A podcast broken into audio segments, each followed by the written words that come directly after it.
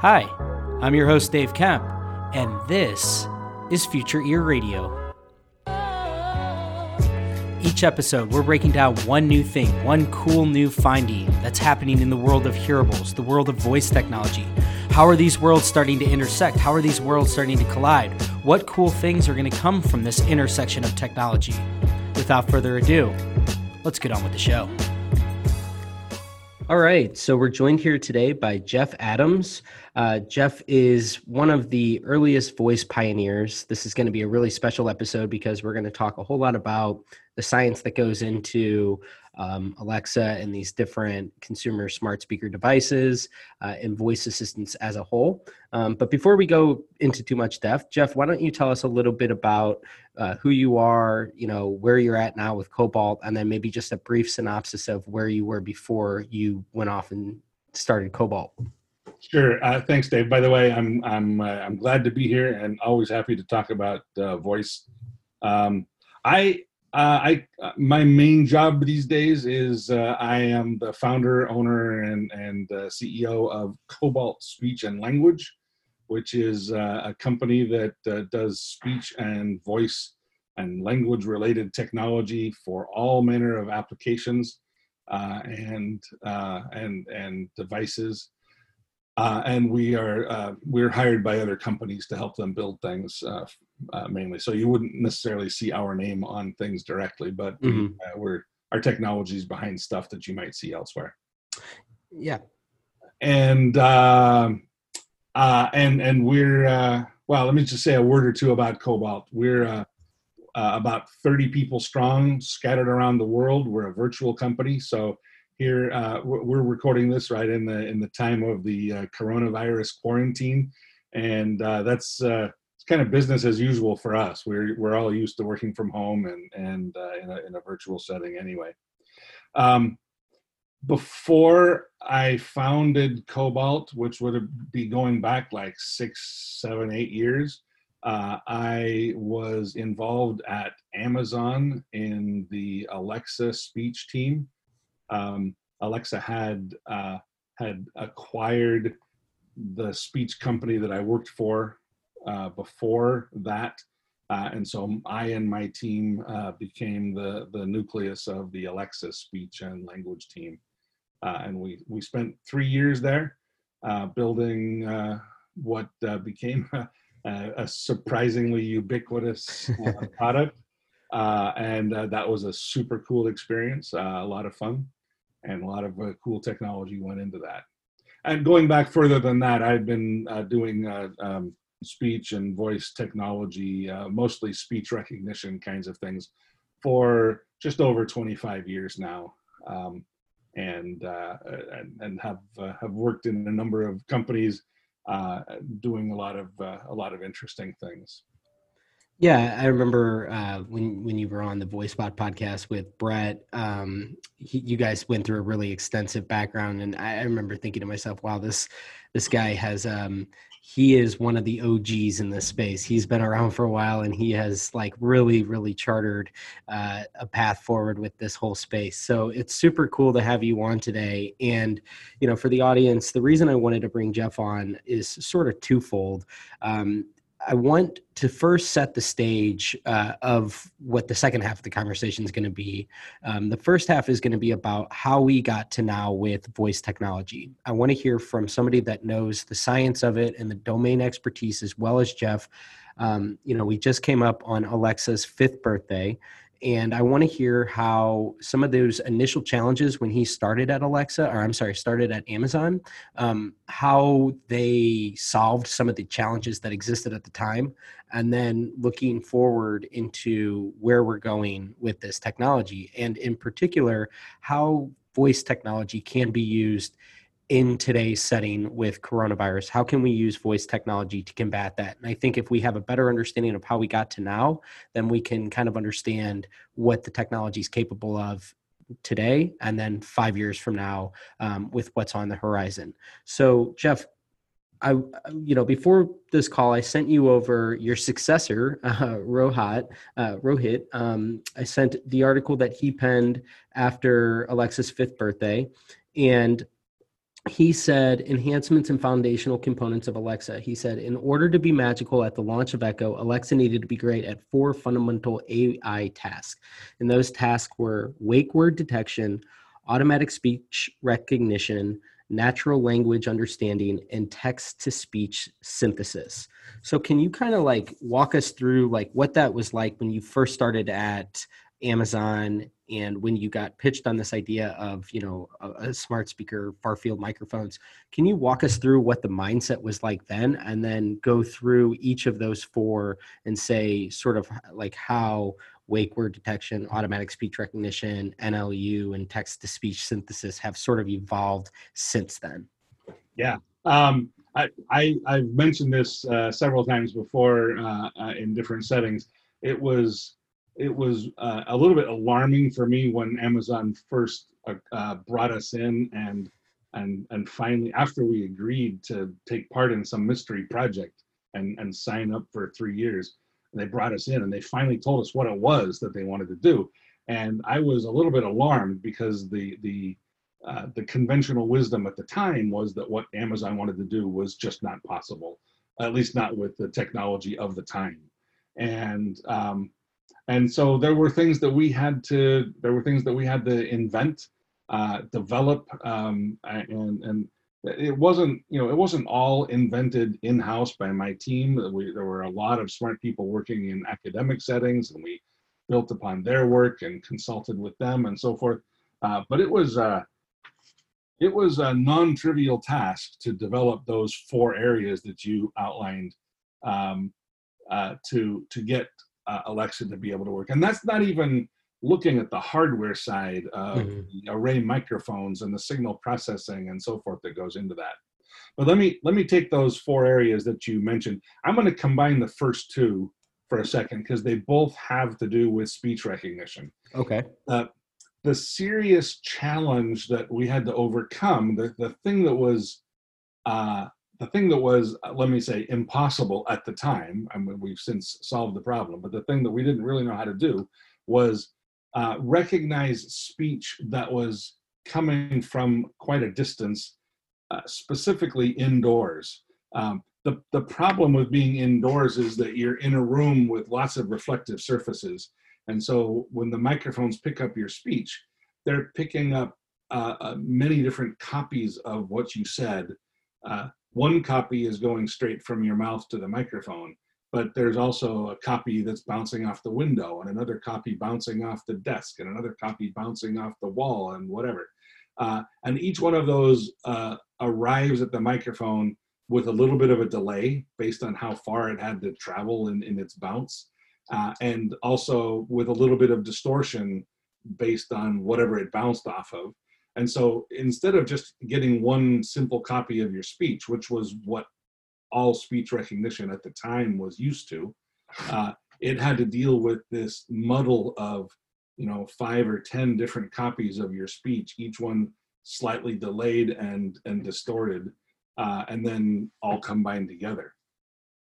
So that was um, that was that was really hard. Uh, that that was the part of what was really hard about this problem. And that applies both to the problem of recognizing a wake word, uh, but also recognizing the speech that's going to go that's going to go with it. Um, uh, let, let me let me tell you just a little bit how we tackled that problem. Um, if if that problem had been presented to us five years earlier, um, we would not have we would not have had the tools to solve it. Uh, very fortuitously, just a couple of years before Amazon set out to build uh, the, uh, the, Alexa uh, technology uh, and, and the Echo devices in particular. Uh, just a couple of years earlier, there had been a breakthrough uh, in in applications of deep neural networks, sometimes called deep learning, um, to speech recognition. And this was a this was a, a, a new and different way of characterizing uh, uh, of uh, for what we call the acoustic model, meaning that part of the system that recognizes what sound of the language it's hearing, that can tell the difference between an oo or an ah or a sh or a p or whatever, the different sounds of the language. uh, and um, and the previous approaches were kind of brittle in that respect. That if if it was getting, you know, uh, um, they they they had a hard time representing the variety of sounds that you might get when you're getting these, you know, echoey, uh, reverberant, muddled uh, uh, uh, uh copies of of the speech signal bouncing off of surfaces in a room. Um, but these deep neural network models were revolutionary and allowed a lot better modeling of how to how to recognize those sounds. And as long as they had enough data to, to, to feed them, as long as you had enough data to say, here's what um, here's what these sounds, you know, here, here's what these are going to sound like in, within a room, uh, they um, uh, they were able to capture that and, and you're able to model that with these deep neural networks. So, so that's the, the one thing that was a, a prerequisite that had fortuitously just come along just a year or two before. Um, well, maybe three, four years before, but, but pretty, pretty close before. Um, and so then the other piece that we had to do to take advantage of that was to go collect a whole bunch of data from uh, from people speaking in rooms. And, it, and we had to capture every conceivable kind of room. We had to capture offices and bedrooms and living rooms and kitchens and bathrooms and, and garages and whatever else. Uh, and so at Amazon, we had a, a very ambitious um, data recording project. And of course, this was doubly hard because it was all done, uh, the project was so secretive uh, we couldn't really tell people what we were doing, but we collected uh, recordings of many thousands of people in many hundreds of settings of different rooms and so forth. Uh, um, and um, and and we're able to then feed these deep neural network training algorithms all of this data and let it learn how to recognize this reverberant speech. Uh, and so so that that was the that was the first key, which we solved with those these two sort of joint um, uh, techniques of using deep neural networks and lots of data that was collected that captured all of that. Yeah, very fascinating. So that's that's the one piece. There's another piece that um, when when you say to me, okay, I want to be able to ask uh, my Echo to play any song that is in Amazon's catalog. And there were more than a million songs at the time. It's more now. Uh, but uh, at the time, there were more than a million songs, and they all had uh, a lot of interesting words in their titles, uh, some interesting spellings, and so forth. And we had to figure out okay, how to make. I'm just using uh, the music playing as an example, but you know the same thing applies to asking for weather in random cities and whatever. We had to teach Alexa a, huge vocabulary of words that that would rep- that would be able to capture every you know song and movie and city and and whatever uh, that uh, that you're speaking and and in fact she has to know more vocabulary than than a typical human does because most humans don't know the names of every city and all the words in every song and and so forth.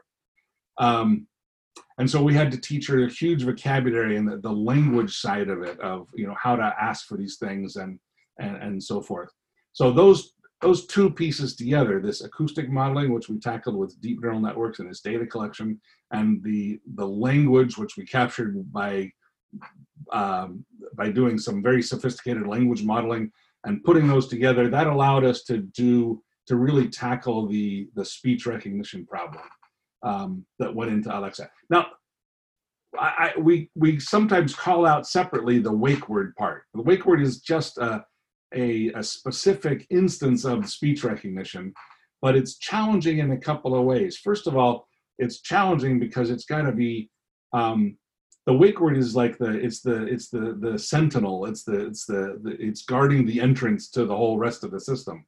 Um, you you've got to get it to recognize the wake word in in most cases that is Alexa uh, with with Amazon, but you know it might be a different wake word for a different system, and you can change the wake word uh, on your Alexa device as well. Um, but it has to be able to recognize that.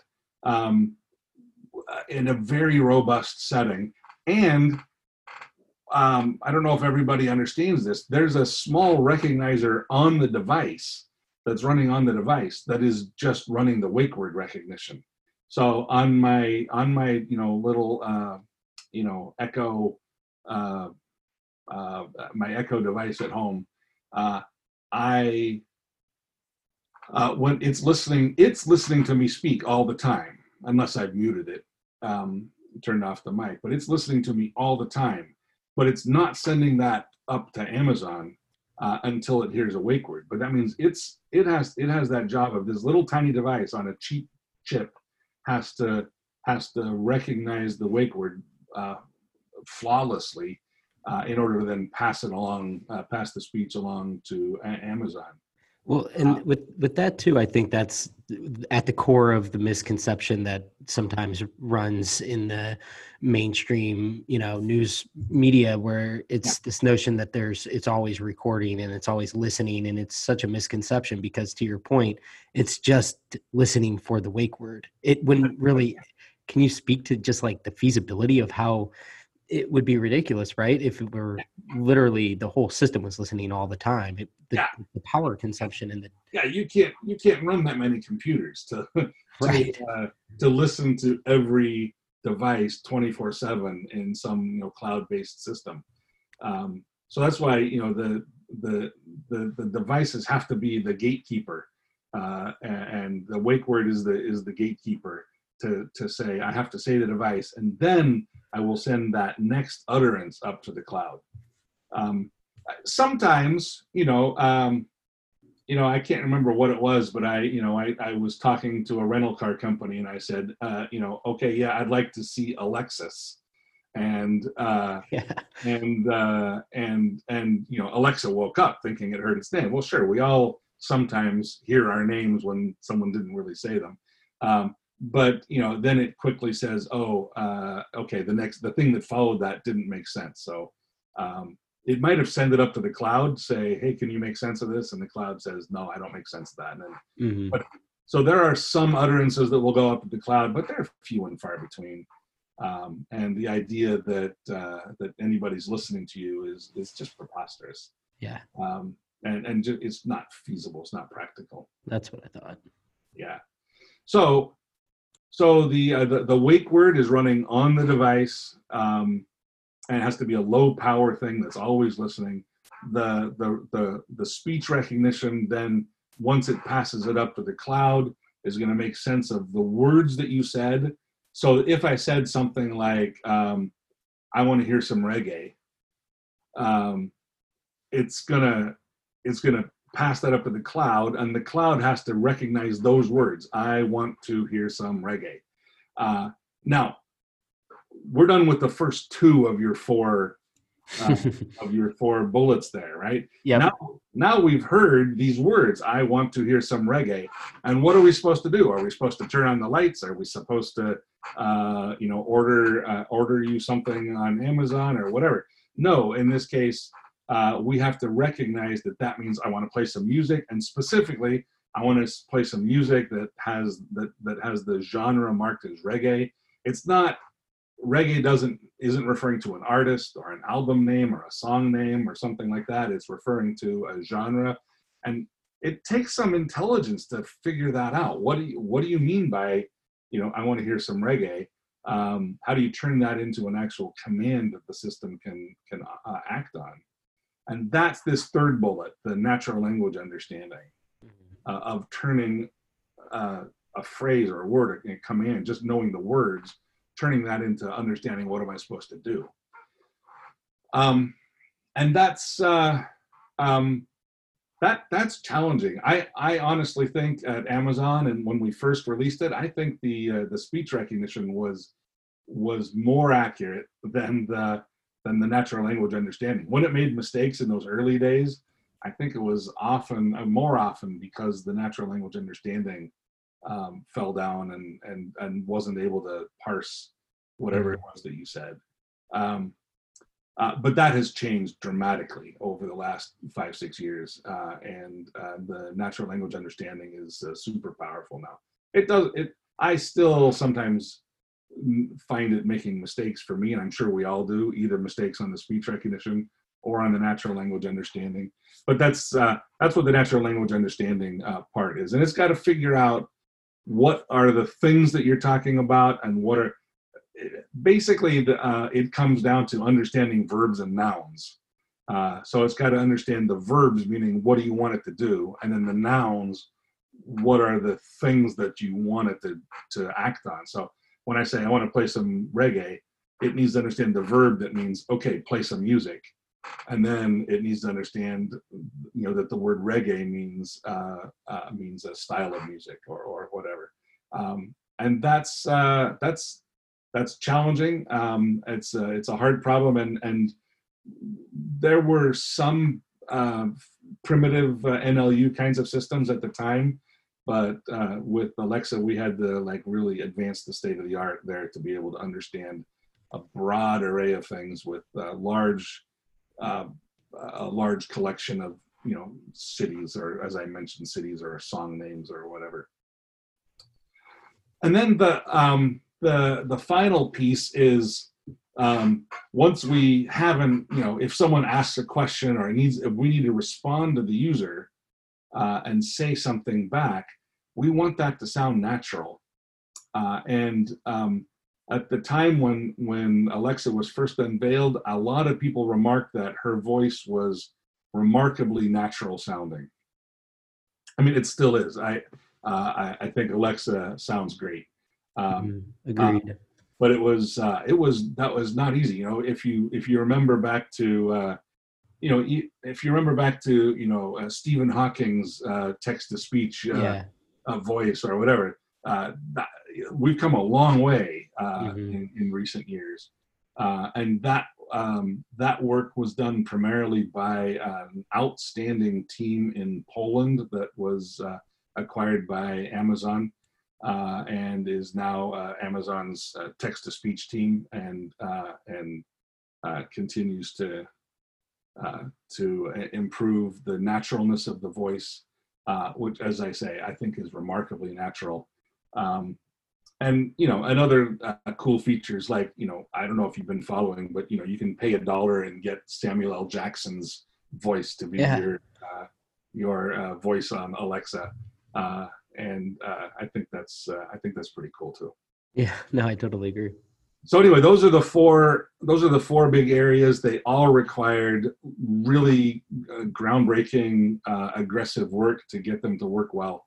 Uh, and uh, and I look back on what we did at Amazon.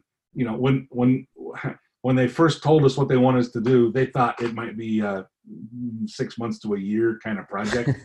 uh, and it ended up being a three year project from the day they unveiled it to us until uh, until we launched. It was just a few days more than a year, uh, than, than three years. Yeah. And, um, uh, and, that, uh, and, and, that was with a, a, a really impressive and large team. There were hundreds of people working on this, uh, on the, on the on the TTS and the ASR and the NLU and the, sorry to, to use all those three letter three letter. uh, it was a it was a it was a, a fun and heady time for me. Yeah, no, I appreciate you sharing all that. And I have a few follow up questions on a few of these different ones. Um, my first question is Can you kind of like recount that day that Jeff Bezos pitched you on this? And and I'm just curious, was this because I feel like I've heard conflicting stories at this point? Was this initially his idea of the the end goal, or do you know the origin of how Alexa was conceived? I know I know a little bit about it. Um, first of all, I'll clarify: Jeff Bezos himself was not in the room, did not personally pitch it to us. Okay, uh, but um, he uh, uh, his uh, uh, Jeff Bezos at Amazon uh, at, at, the time, I, I, think it's still probably the case. He has uh, like a, a, a right hand man or woman uh, that goes with him to a lot of meetings and mm-hmm. is is called his TA. Uh, and his TA, TA had been a guy named Greg Hart, who uh, he and the, the two of them had had a lot of discussions. They had heard a lot of ideas, and they they heard a number of things that as that over the course of you know a year or so, uh, a lot a lot of things that kind of made them start thinking along the lines of a voice first home personal assistant speaker, smart speaker like like the Echo. Nothing like that existed in the market, right? Yeah. And um, and they heard a number of things that made them think that that might be uh, uh, an interesting thing. And so uh, when Greg Hart, the, this TA, um, uh, finished his term, uh, he he then took over the leadership of the Alexa project, and um, uh, and he was in the room. He was he was the one who pitched this to us, uh, and um, um, and and and so you know I don't know. I wasn't there in those meetings with them. I don't know exactly what prompted what, but they were, um, you know, it it it clearly was. Uh, a, a product of discussions with Jeff Bezos, Greg Hart, and maybe a few others um, that, uh, that that led to the concept uh, of of the echo. Yeah. Okay, that's very interesting. And I know that you mentioned the two different. You said our in in this podcast. You said there it was sort of a stealth project that you guys were working on. But I know in a previous podcast of yours that I listened to, there were dueling secret projects uh, at the time. It was uh, the uh, you know whole Alexa project, but also the Fire Phone. Um, and I thought it was really interesting. You said uh, on that podcast that I listened to that the insider talk was that everybody was kind of bullish on the Fire Phone, and uh, it ended up you know sort of fate would have it that it went the other way. Right. Right. Everybody thought, oh, the Fire Phone, that's a that's a solid bet, and they were, they, and and no one there was no such thing i mean there were phones already right mm-hmm. there weren't smart speakers already and so uh, people just weren't sure if if that would if that would uh, catch on at all if yeah. they care about a smart speaker um, and so uh, yeah so the fire phone project was uh, our sort of our sister project um, i say that most people working on either the fire phone or uh, or uh, the, the echo the vast majority of people working on either one didn't know about the other, but mm-hmm. the management levels, uh, there was some uh, some discussion, and people uh, generally the the the talk on the you know the talk at the time was that the fire phone was going to be the big thing. Yeah. You know, and, and the the um, uh, Echo was a big risky project. No one knew if it would go anywhere. um, okay, so the next question I had when you were going through the four different things, um, something I've thought a lot about around wake word detection is okay. So if we're moving toward a uh, the scenario where somebody in their home they might have five different devices, five different Alexas, um, and I'm in let's just say I'm in some area that could be considered you know i'm in my bathroom has a a wall uh, it's got an outlet you know a plug that has alexa in it and then it also i have a smart speaker in my living room or something like that and i'm right in between the two. How do you envision this working where you'll be able to um, they'll work in simpatico almost but that they won't compete i guess or, or both be kind of responding to you? So that's so that's already the case that they try to um, coordinate among themselves to figure out and the the main thing they they take into account i believe i, I have to say uh, most of this work was done after i left amazon so i don't have any uh, any inside information here. I'm just guessing as a, you know an educated observer uh, from the outside. Um, but i believe that what they do is they look at the uh, the volume uh, and so if when I say Alexa in my house, I have a half a dozen devices, and they all uh, they're connected enough to be able to compare notes and and you know one of them will say you know oh I heard I heard that the loudest and the mm-hmm. other okay you take it over. Um, because you can you know you can set up your devices like as part of a room. So when I walk into a room I can say turn on the lights. It knows oh this device heard me, and so I'm going to turn on the lights in this room, uh, as opposed to you know if I walk in another room and say turn on the lights, it'll it'll it'll it'll you know turn on those lights in that room because they can tell which device is is hearing me. But sound is a sound is a weird thing, um, and uh, very often when you know when when you speak um, as i say things you know sound bounces uh, around the house bounces off walls and very often this my voice is heard by at least I'm, I'm speaking from my personal experience in my home very often if i say sometimes i'm in the kitchen and i'm not particularly close to my kitchen echo and i say uh, you know alexa start a timer for five minutes. Uh, and sometimes the oh i just said that. And the uh, I, I Alexa start a timer for five minutes on the hall in another room. I don't even know what room what one that was. I, I muted the one here in my office.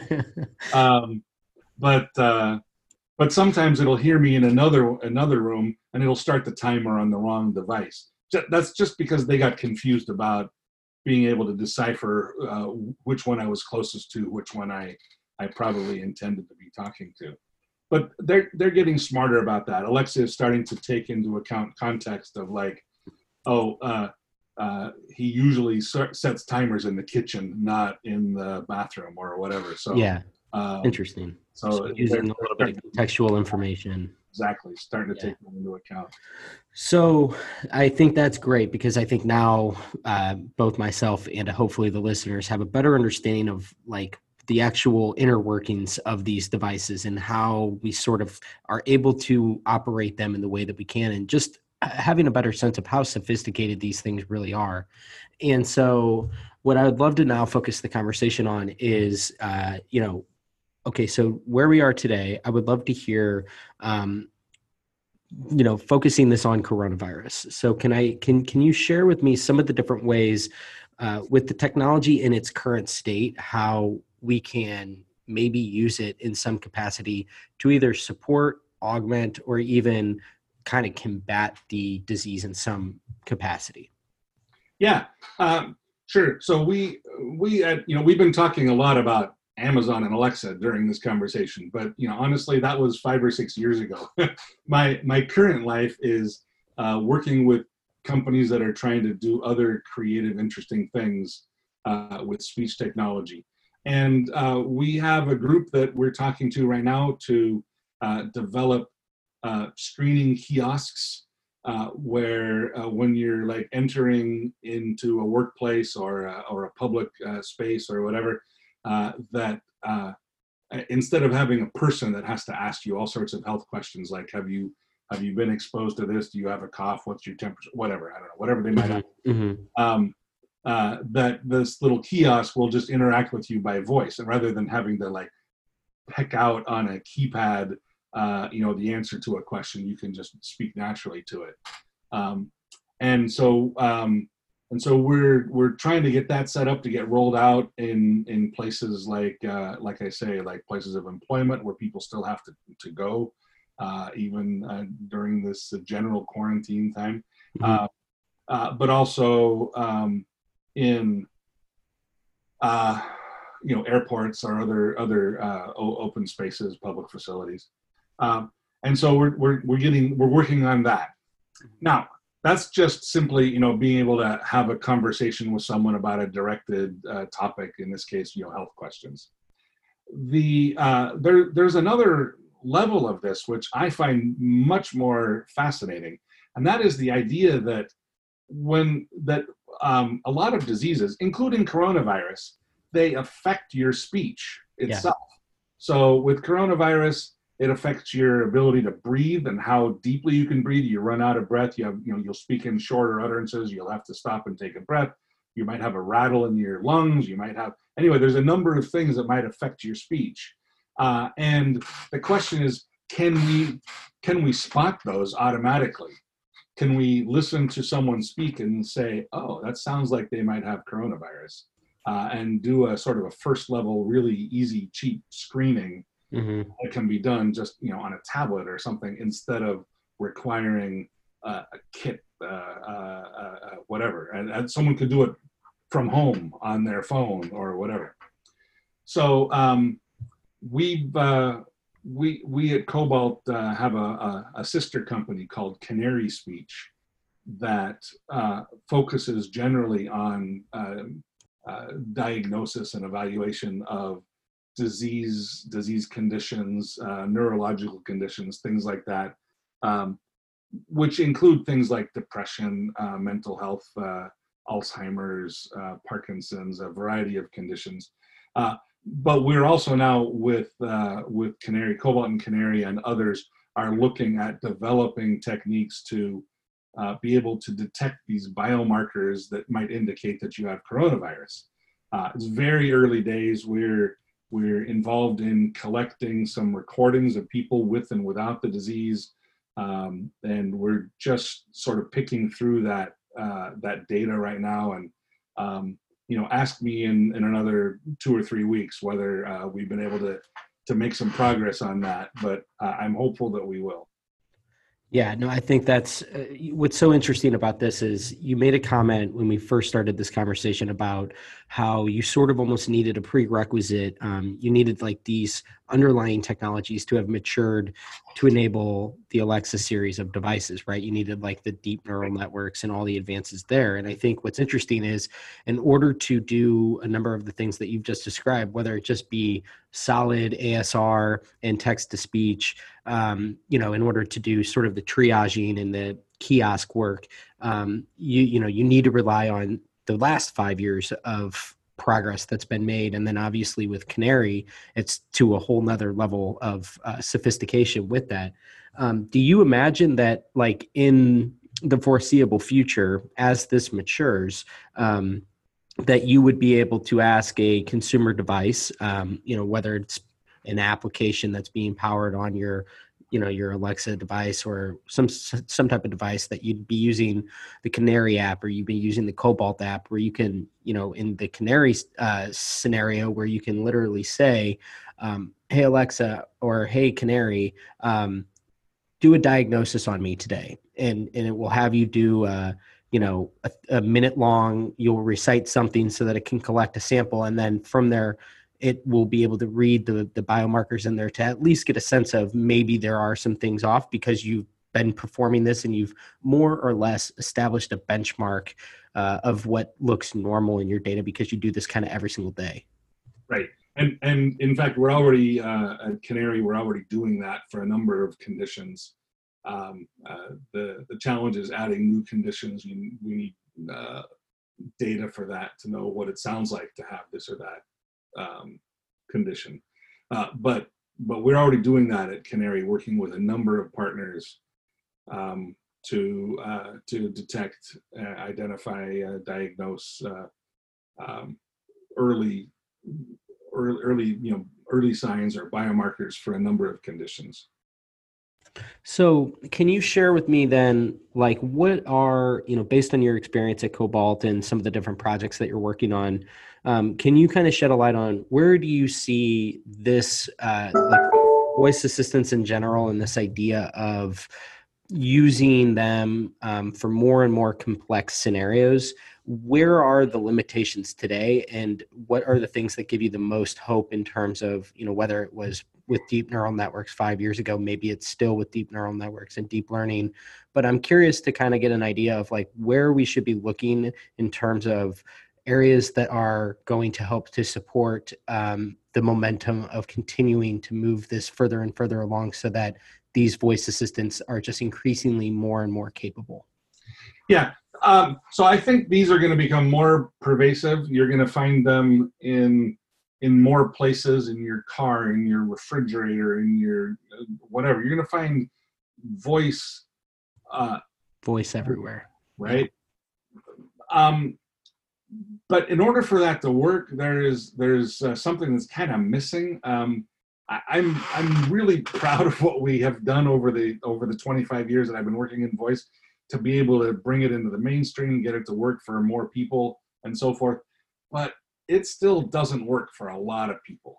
There are a lot of people who have uh, who have distinctive accents or uh, speech difficulties, or um, uh, there there are people that we don't understand exactly why, but they just don't get along with speech recognition. Um, we we we in the field we sometimes call them goats. and I don't mean to say that as a as an insult, but we it's just there's this phenomenon of, of speech goats that they that the that the, the technology doesn't work for them very well. And we don't always understand why that is. That we're we're we're getting there. We're getting to where there are fewer and fewer fewer goats. But there are still huge problems that um, that we have. Like if you look at everybody in the world um, there are a lot of languages spoken and only a fraction of those have any kind of speech technology to support them uh, so there are lots and lots of people around the world who who have a cell phone but can't talk to it. And for them, if they see, you know, in a movie or whatever, they see someone talking to their phone, that's science fiction. That doesn't work for them. They aren't in that world. And we want to bring them into that world as well. That's one of the things that I think is going to have to be on the forefront of uh, of our uh, progress over the next five or ten years is being able to bring this technology everywhere. So it's not just speech everywhere like a lot of devices in the first world and second world, but also throughout the world. Right. That speech is everywhere for everybody. Mm-hmm. Yeah. It's as, as accessible as possible too, not just as available. Um, okay, so that's really interesting. And then on, you know, something like because where I think my lack of understanding starts to fall apart is the deep learning, the machine learning. Can you just speak a little bit about the current state of things and and where that area is sort of going? Uh, so, uh, deep learning refers to a very specific type of machine learning. Machine learning is a broad category. Deep learning is a very specific type of that that mm-hmm. uses uh, uh multi-layer perceptrons. That, that, that it's a, a very particular thing that happens to be very good at recognizing images and speech and a number of things. That technology is is is becoming mature. It's it's uh, there have been several variants that have been explored and refined, and we're getting pretty good at at least the. I, I don't know that that deep learning itself is going to improve a whole lot. Um, it may find new homes. Uh, so, for example, uh, deep learning is not used, it's used a lot in acoustic modeling. It's not used as much in language modeling and even less in like natural language understanding. So the deep learning approaches might find new homes, new places to be applied. Um, so that could happen. I, I also think that there are there are going to be things that uh, surprise us uh, that we that we don't know. I mean, deep learning surprised us ten years ago. Um, I, I don't know uh, I don't know what the next surprise is going to be, uh, but yeah, I, you know I look forward to it, and I hope that we're smart enough to recognize it and and and capitalize on it. Um, the the thing that I have learned, if I've learned anything in my 25 years in this field, is that the future is just not knowable.